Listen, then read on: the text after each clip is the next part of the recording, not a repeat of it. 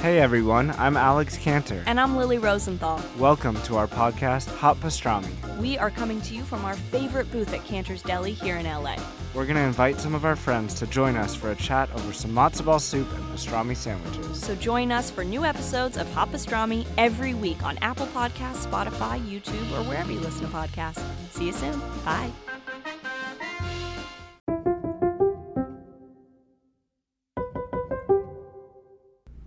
Welcome to Happy Class. This is a special bonus series of the Live Free Creative podcast where I, Miranda Anderson, give you a little bit of an inside scoop into my Master of Applied Positive Psychology program at UPenn. I am going to spend the 2022 2023 school year diving deep into the science of well being, answering the question what makes life worth living? And I'm excited to share little bits and pieces along the way with you. So, whether you're interested in what's it like being in graduate school as an almost 40 year old, or if you, like me, are interested in living a little bit better life, I hope that you'll enjoy these quick, thoughtful insights as to the things that I'm learning and what I think about them. Hop into my backpack. Let's head on in to Happy Class. Hello, hello. Welcome back to Happy Class. I'm going to call this week 28, even though it's technically week t- 29. We're going to do like a twofer because week 28 was really busy in preparation for my trip to the final weekend of class in Phoenix, Arizona, where I met together with my small group cohort, Team Bright Ideas to not only finish our final weekend of class together and celebrate that, but also to visit our service learning partner, the Center for Correctional Solutions at ASU, and do some do a site visit inside the Perryville prison complex outside of Phoenix. Week 28 was a lot of preparation for that trip and, and kind of touching base and making sure things were all scheduled and ready to go. And then I just spent the most truly transformational week in Phoenix with my best girls. And the I want to tell you a little bit about the experience. Imagine 3 months of working towards a project, designing a workshop, a well-being workshop, researching data, writing you know dozens of pages of research and application ideas and touching base with our incredible organizational partner Kevin who runs the Center for Correctional Solutions at ASU. All of this culminated this last week as we were able to go visit, go on the inside, as they would say. The inside is passing through the gates of the prison. We had to have background checks ahead of time and be approved as visitors. And we walked through the, you know, the front doors of the prison and were approved and turned in our IDs, got our visitor passes, passed through sort of a way station where we, you know, we passed through a sliding door, this big metal heavy sliding door, and then the door closed behind us. And we were in this waiting bay with a guard behind the glass, able to check our badges and, and verify our identities before we then, the, the sliding door on the other side opened and we walked straight through. The weather in Arizona is interesting because it lends itself to really beautiful outdoor experiences for the fall, winter, spring, but blazing hot temperatures during the summer. And the prison complexes, at least the one that we visited, are mostly outside. So there's, you know, indoor units where they sleep and, and chow halls and different um, areas where people can work. There's a printing shop and there's some telecommunications where the um, women who are incarcerated have the opportunity to have jobs working with corporations outside of the prison itself and earn wages, albeit very small, but wages that they can then um, spend on things inside and outside of prison, you know, buying things for family members who are on the outside the whole experience was just sort of eye opening to me. Uh, but I, I, was struck by how much outside there was, which felt all at once really beautiful and like hopeful that, you know, I connect so much to spending time outside and, and to feel like even though you're behind gates and walls and, and you know, held captive as a prison is, a, a system of captivity,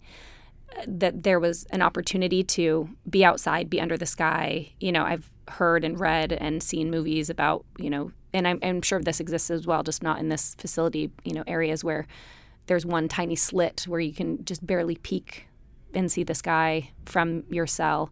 So even just the general layout where most of the facilities had outdoor connections, you'd walk across a field to get to another area versus like having it all be in a hallway within a big building, which I know is partly possible simply because of the landscape, because of the uh, the the dry heat of the desert. And I'm sure that in July, when it's 110 degrees, that people would much rather be inside rather than having no shade outside or trying to you know even walking across a long field a long dusty desert field in the middle of the summer would not be very comfortable it happened to be beautiful while we were there it was in the mid 80s and especially coming from climates where it's a little bit cooler. I had, you know, two of my classmates who are on Team Bright Ideas live in Canada, where it's much colder and still snowy.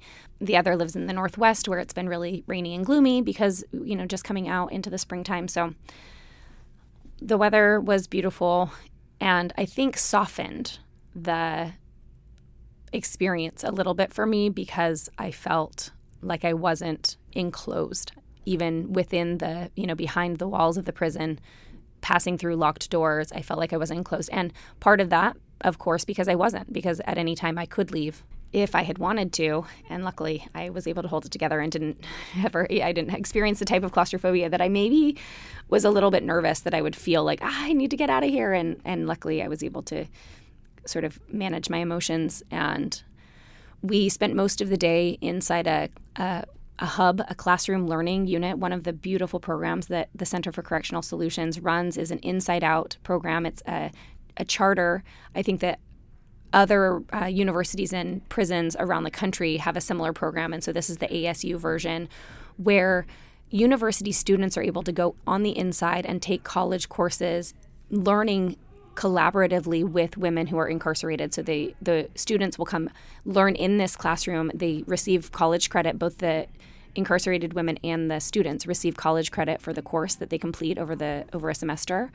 And they're able to have a free exchange of ideas and, and restore some humanity to the incarceration process and enable the women who are living in prison the chance to progress and to learn and to be better than before, which is one of the phrases that I picked up from Kevin that I really like the idea that when people are incarcerated, it, it can kind of be a waste of time if you're not enabling learning and progression and opportunity even within the walls of the prison that when they return to society better than before that they are able to connect that they're not only do they have lower rates of recidivism which means committing you know uh, incarceration worthy crimes outside of so if you go to jail and then you leave and you commit a crime that puts you back in jail then you have re-entered and so you're you know that adds to the higher rate of recidivism of going back to jail once you've been released.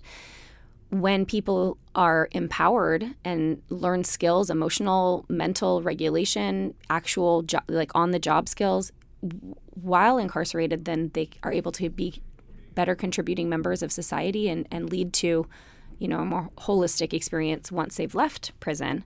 I'm sure that there's probably some uh, you know varying opinions about that about whether it's worthwhile to spend resources on bettering the lives of people who live in prison when there are so many resources that are needed for people who are living in communities who haven't perpetrated a crime that lands them in prison.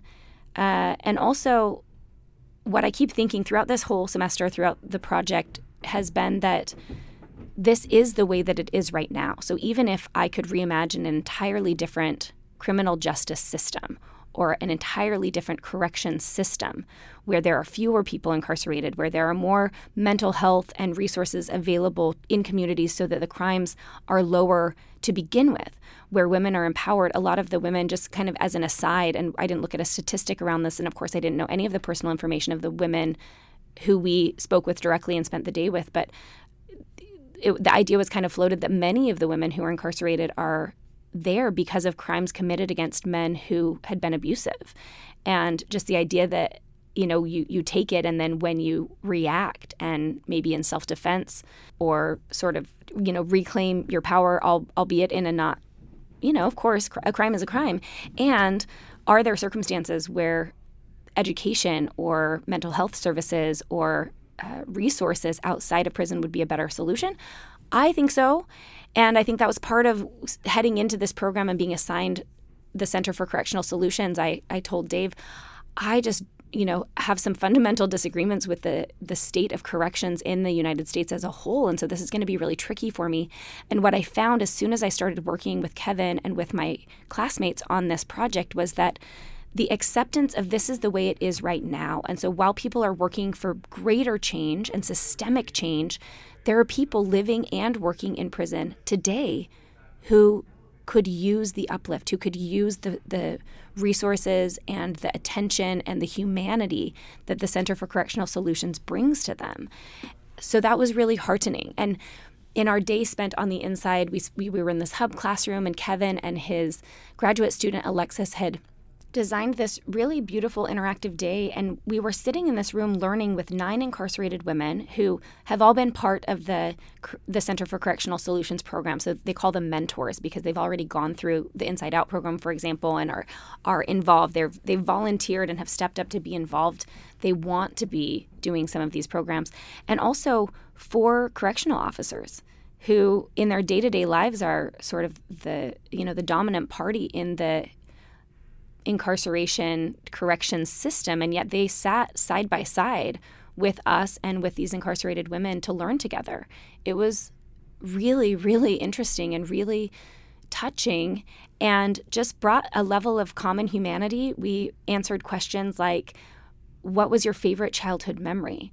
Or who is someone who's inspired you in your life? And to hear all of these answers from all of these different people in different circumstances in their current life was really really beautiful. And we did a workshop at the end alexis and kevin orchestrated a workshop about transformation and we all wrote down characteristics of people who we admire and then thought about them and then chose one. We shared them with each other and then we chose one that we wanted to work on in ourselves to help us become more like those who have inspired us it was really, really cool.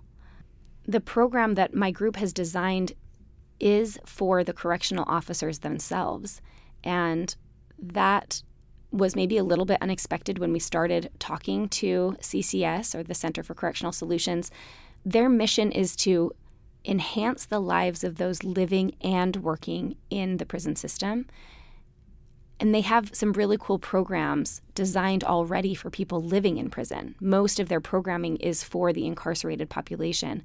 And so they floated this idea that the correctional officers really set a tone. And not only if their lives feel better, if they can have emotional regulation and stress management in their own personal lives and, and beings, not only will that benefit them and reduce the rates of turnover and reduce burnout and stress among the correctional officers and maybe invite more people into the system right now there's you know really low rates of employment among correctional officers which then contributes to the overall whole. That if there's only one correctional officer for 200 people on a unit the care taken and the and the safety of everyone's a little bit compromised and, and there's all sorts of things that can go wrong. So really focusing on the well being of the staff will have this spillover effect into the well being of the incarcerated population as well. So, our program that we've spent months designing is a stress management program for the correctional officers within the state of Arizona. And we presented it on Saturday this last week to our all of our class and our instructors at Penn, as well as Kevin and, and a bunch of his students at ASU. And it was really well received. We're really excited about it. And all of us, we, we still have a final paper and we have to actually like send the, like turn over the workshops and the research and everything that we've done. And, and we're all really excited about the possibility of maybe continuing to be involved in some small way. Maybe we are consultants or maybe we go out and teach the program the first time, kind of like a train the trainer that we present the workshops to CCS and are able to answer questions and talk about the dynamic of what we have planned and then they feel better equipped to take the program and run with it. And the hope and the idea is that this program will be implemented at the women's prison where they have this really great relationship and good rapport.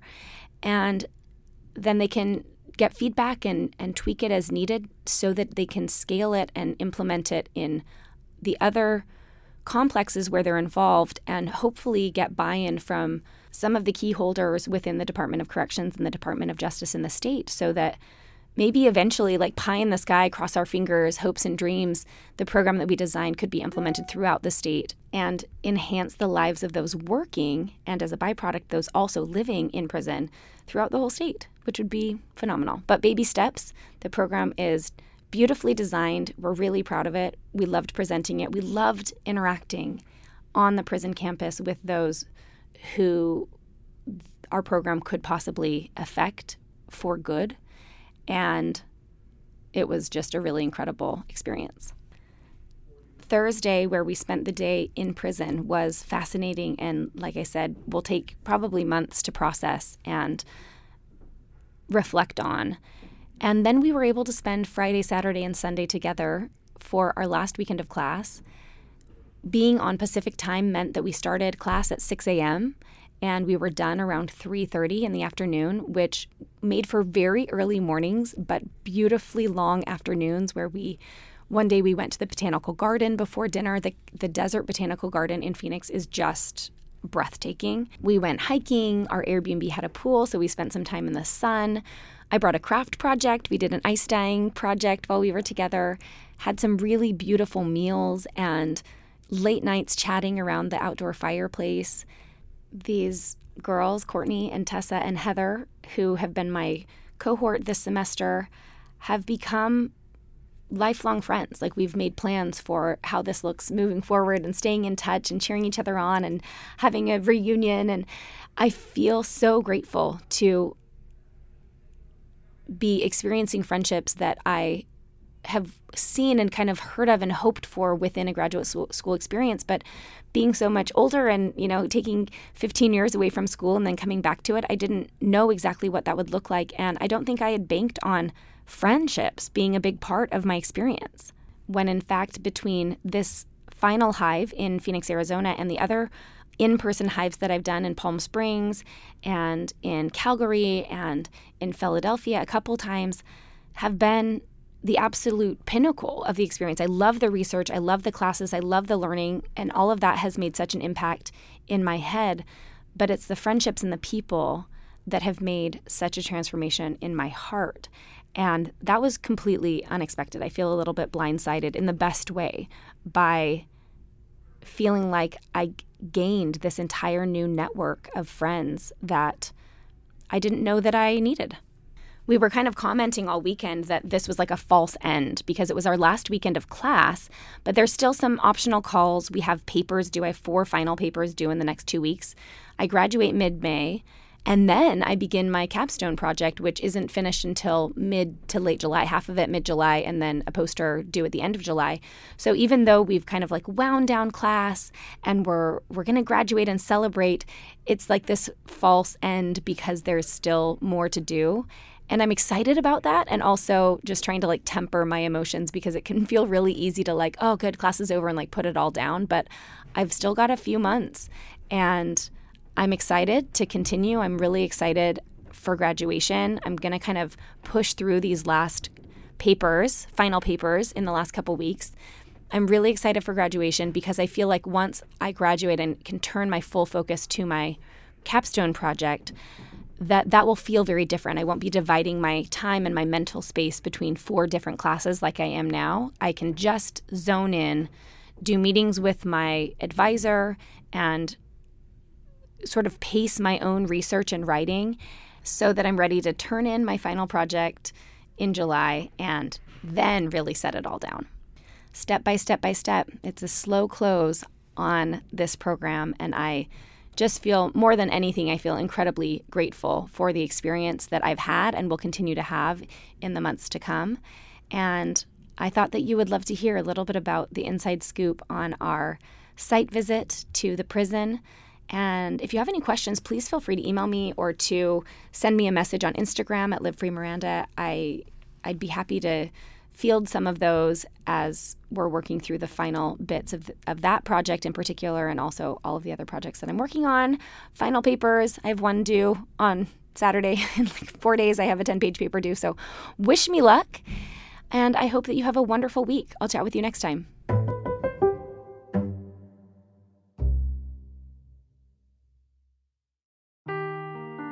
Seeking the truth never gets old. Introducing June's Journey, the free to play mobile game that will immerse you in a thrilling murder mystery.